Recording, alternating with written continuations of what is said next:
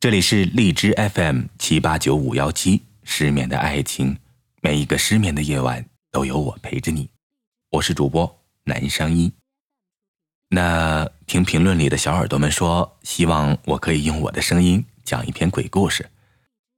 不害怕的就点进来吧，希望不要掉粉哦。听完还没有被吓跑的小耳朵们，就在评论区里跟我聊一聊你所听到的吓人的鬼故事吧。当然，回复你的可不一定是我哦。十几年前，校园暴力波及了日本所有的学校，而这里更是坏孩子的天堂。安岩为了上这所学校，几乎用掉了家里所有的钱。听说这个教学楼里有一个学生，他用刀把老师刺成重伤，去香烟店里把看店的老头打个半死。总之，无恶不作。可是有一次，他想在学校里放火，当他拿着汽油偷偷的潜进学校的时候，却被留宿的值班老师发现了。于是他逃上了天台，跑上了这段楼梯，可是脚下一滑，摔了下来，头骨碎裂，当场死亡。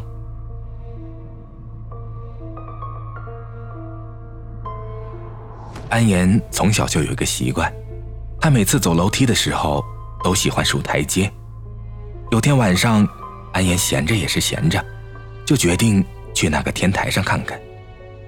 他踏上楼梯，走一步，数一步，一、二、三、四、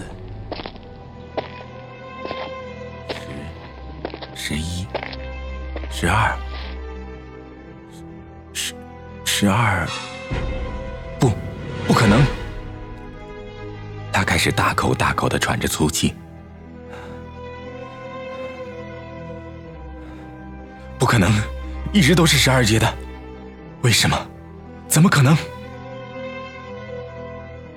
当他走完第十二阶的时候，竟然出现了第十三阶。好奇心终究还是战胜了内心的恐惧，于是他踏上了第十三阶台阶。可是，正当他脚踏上的那一刻，他的面前却出现了一个黑洞，里面有许多的人在向他走来。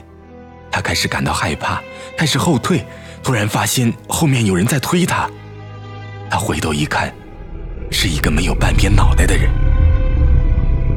进来吧，这里是坏学生的天堂。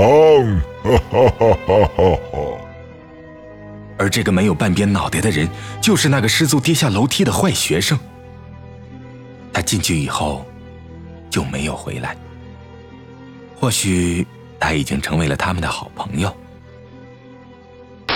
现在是城市直播，您现在所看到的是正在爆破的兰陵高校旧址。